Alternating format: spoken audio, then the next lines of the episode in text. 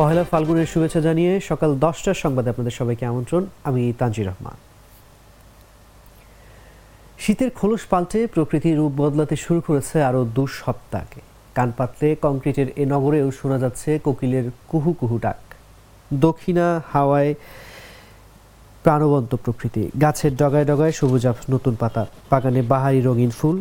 ভাষা, সুর, ছন্দ বলছে বসন্ত এসে গেছে। পঞ্জিকার হিসাবে শীতের শেষ দিন ছিল মঙ্গলবার। অবশেষে শীতের রিক্ততাকে আনুষ্ঠানিক বিদায়। ঋতুরাজ বসন্তের প্রথম দিন। যৌবন দীপ্ত বসন্ত মানেই পূর্ণতা। বসন্ত মানে নতুন প্রাণের কলরব। আনন্দের এ রঙে নাচে কোটি বাঙালির মন। কমলা বাসন্তী, হলুদ সহ বাহারি রঙের পোশাকের সাজে প্রকৃতির সঙ্গে সেজে ওঠে উৎসবপ্রেমীরাও। সর্বত্র ছড়িয়ে পড়ে উৎসব।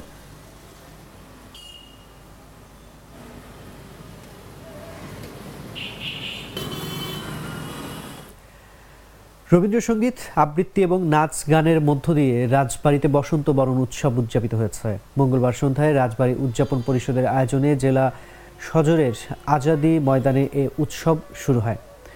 এ সময় রাজবাড়ির রবীন্দ্রসঙ্গীত সম্মিলন পরিষদ, অরণি সাংস্কৃতিক সংসদ, রাবেয়া কাদের ফাউন্ডেশন, দিব্য নৃত্যকলা একাডেমি, বৈচিত্র্য সাহিত্য, সাংস্কৃতিক সংগঠন ও রকনুজ্জামান দাদাভাই শিশু সংগঠন সমূহের পরিবেশনায় উৎসবে পরিবেশিত হয় একক সমবেত সংগীত, কবিতা আবৃত্তি সহ দলীয় একক নৃত্য। উৎসবে বসন্ত বরণ উৎসব উদযাপন পরিষদের আহ্বায়ক মনিরুল হক, সদস্য সচিব আজাদ সিদ্দিকী মিলন সহ সাংস্কৃতিক সংগঠন সমূহের সদস্য এবং সংস্কৃতি প্রেমীরা উপস্থিত ছিলেন। বাঙালি জাতির পুনর্জাগরণের জন্য বিশেষ বিশেষ দিনগুলোতে আমরা অনুষ্ঠান করে থাকি। আজকে বসন্তের প্রথম দিন আমরা মনে করছি যে উদযাপন পরিষদের পক্ষ থেকে আমরা এই ছোট্ট আয়োজনটা আমরা করেছি।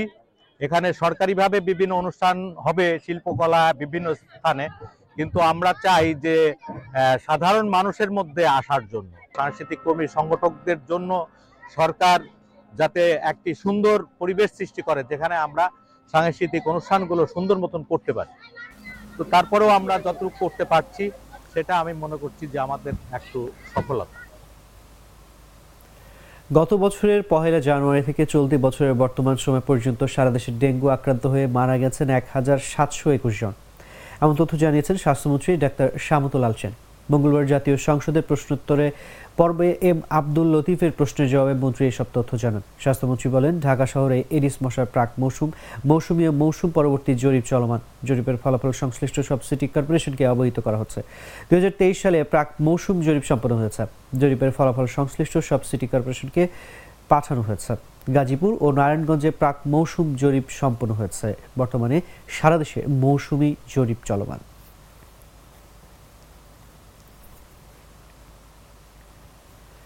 কিশোর গ্যাংয়ের আশ্রয়, প্রশ্রয়, দানকারী সরকারি দলের হোক বা পুলিশের হোক, তাদের আইনের আওতায় আনার দাবি জানিয়েছেন সংসদে বিরোধী দলীয় চিফ হুইপ ও জাতীয় পার্টির মহাসচিব মুজিবুল হক চন্নু। মঙ্গলবার জাতীয় সংসদের অধিবেশনে অনির্ধারিত আলোচনায় তিনি এ দাবি জানান। এ সময় স্পিকার ডক্টর শিরিন শারমিন চৌধুরীর অধিবেশনে সভাপতিত্ব করেন।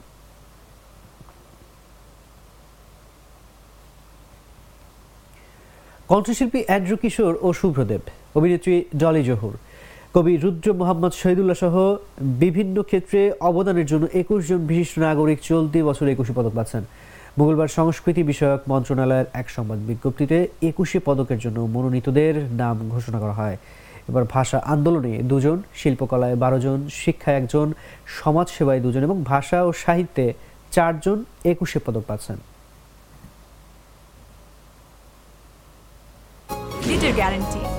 গ্লিটারের টুইন লেমন ও অ্যান্টিব্যাকটেরিয়াল ফর্মুলা বাসনকে চকচকে জীবাণুমুক্ত করে আমাদের দেয় Glitter guarantee to Glitter guarantee মানে চকচকে বাসন জীবাণুমুক্ত সারাক্ষণ।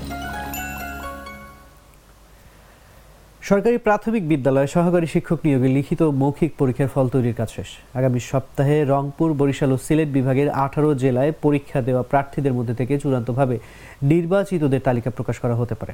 মঙ্গলবার প্রাথমিক ও গণশিক্ষা মন্ত্রণালয়ের সচিব ফরিদ আহমদ এ তথ্য জানিয়েছেন। সচিবের ভাষ্য, প্রথম ধাপের চূড়ান্ত ফল তৈরির কাজ শেষ। এখন যাচাই বাছাই চলছে। ফরিদ আহমদ বলেন, ত্রুটি বিচ্যুতির কারণে কেউ যেন বঞ্চিত না হয়, তা গুরুত্বের সঙ্গে খতিয়ে দেখা হচ্ছে। যাচাই শেষে ফল প্রকাশ করা হতে পারে। সেটা এ সপ্তাহেও হতে পারে, আগামী সপ্তাহেও হতে পারে, তবে আগামী সপ্তাহে ফল প্রকাশের সম্ভাবনা বেশি।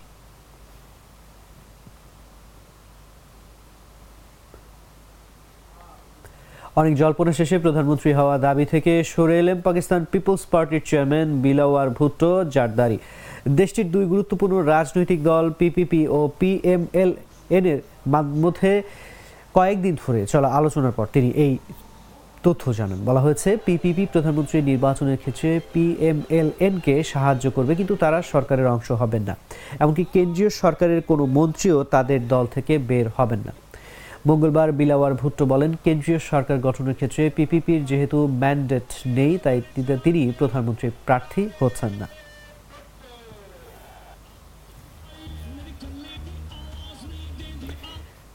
নির্বাচনের পর বিএনপি কোমর ভেঙে পড়ে গিয়েছিল।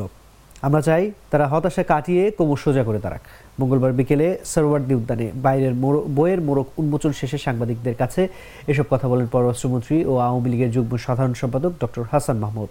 তিনি বলেন, আমরা আশা করি বিএনপি হতাশা কাটানোর জন্য লিফলেট বিতরণ ও নিয়মতান্ত্রিক কর্মসূচির মধ্যেই থাকবে। পেট্রোল বোমা নিয়ে মানুষের উপরে ঝাঁপিয়ে পড়বে না।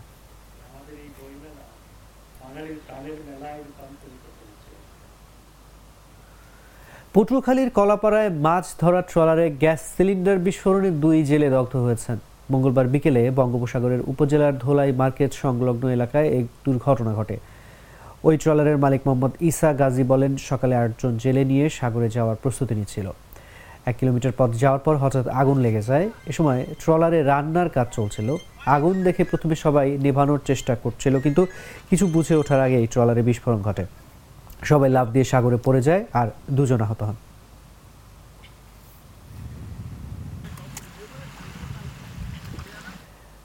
রাজশাহী বিশ্ববিদ্যালয় মূল ফটক সংলগ্ন ঢাকা রাজশাহী মহাসড়কে বাস অটোরিকশা সংঘর্ষের ঘটনা ঘটেছে। মঙ্গলবার রাত সাড়ে আটটায় এ দুর্ঘটনা ঘটে।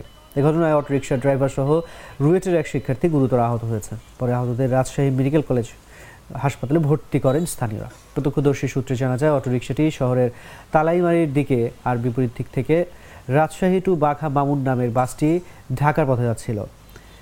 পরে বিশ্ববিদ্যালয়ের মূল ফটক কাজলা গেটের মধ্যবর্তী স্থানে একটি মোটরসাইকেল বাসের সামনে চলে আসলে বাসের ড্রাইভার নিয়ন্ত্রণ করতে গিয়ে অটোরিকশার সঙ্গে মুখোমুখি সংঘর্ষ হয়।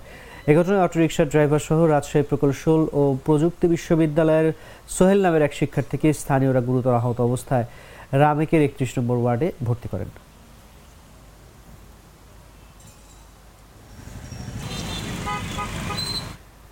চট্টগ্রামের সীতাকুণ্ডে একের পর এক ডাকাতির ঘটনায় জনমনে উৎকণ্ঠা বিরাজ করছে।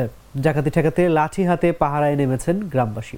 উপজেলার পূর্ব লালানগর গ্রামের বায়োজ্যেষ্ঠদের উদ্যোগে সোমবার দিবাগত রাত থেকে এলাকার সাধারণ মানুষ লাঠি নিয়ে পাহারা দিতে শুরু করেছেন। স্থানীয় জনপ্রতিনিধিরাও তাদের সঙ্গে যোগ দিয়েছেন। খোঁজ নিয়ে জানা গেছে, সীতাকুণ্ডে গত এক মাসে একাধিক ডাকাতির ঘটনা ঘটেছে। এসব ঘটনায় জনমনে আতঙ্ক বেড়েছে। উপজেলার কয়েকটি গ্রামে রাত হলেই পাহারা দিচ্ছেন স্থানীয়রা।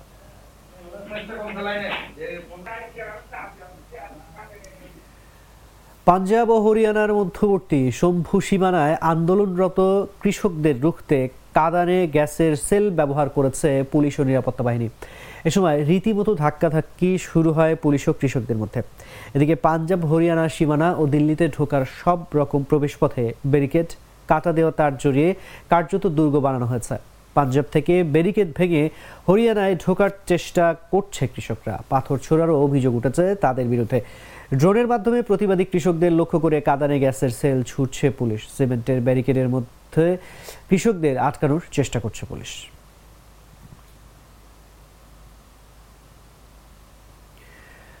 তার ক্যারিয়ার শুরু হয়েছে সেই উনিশশো সাতানব্বই, আটানব্বই সালে, যখন পাকিস্তান অনূর্ধ্ব উনিশ দলের হয়ে খেলতেন।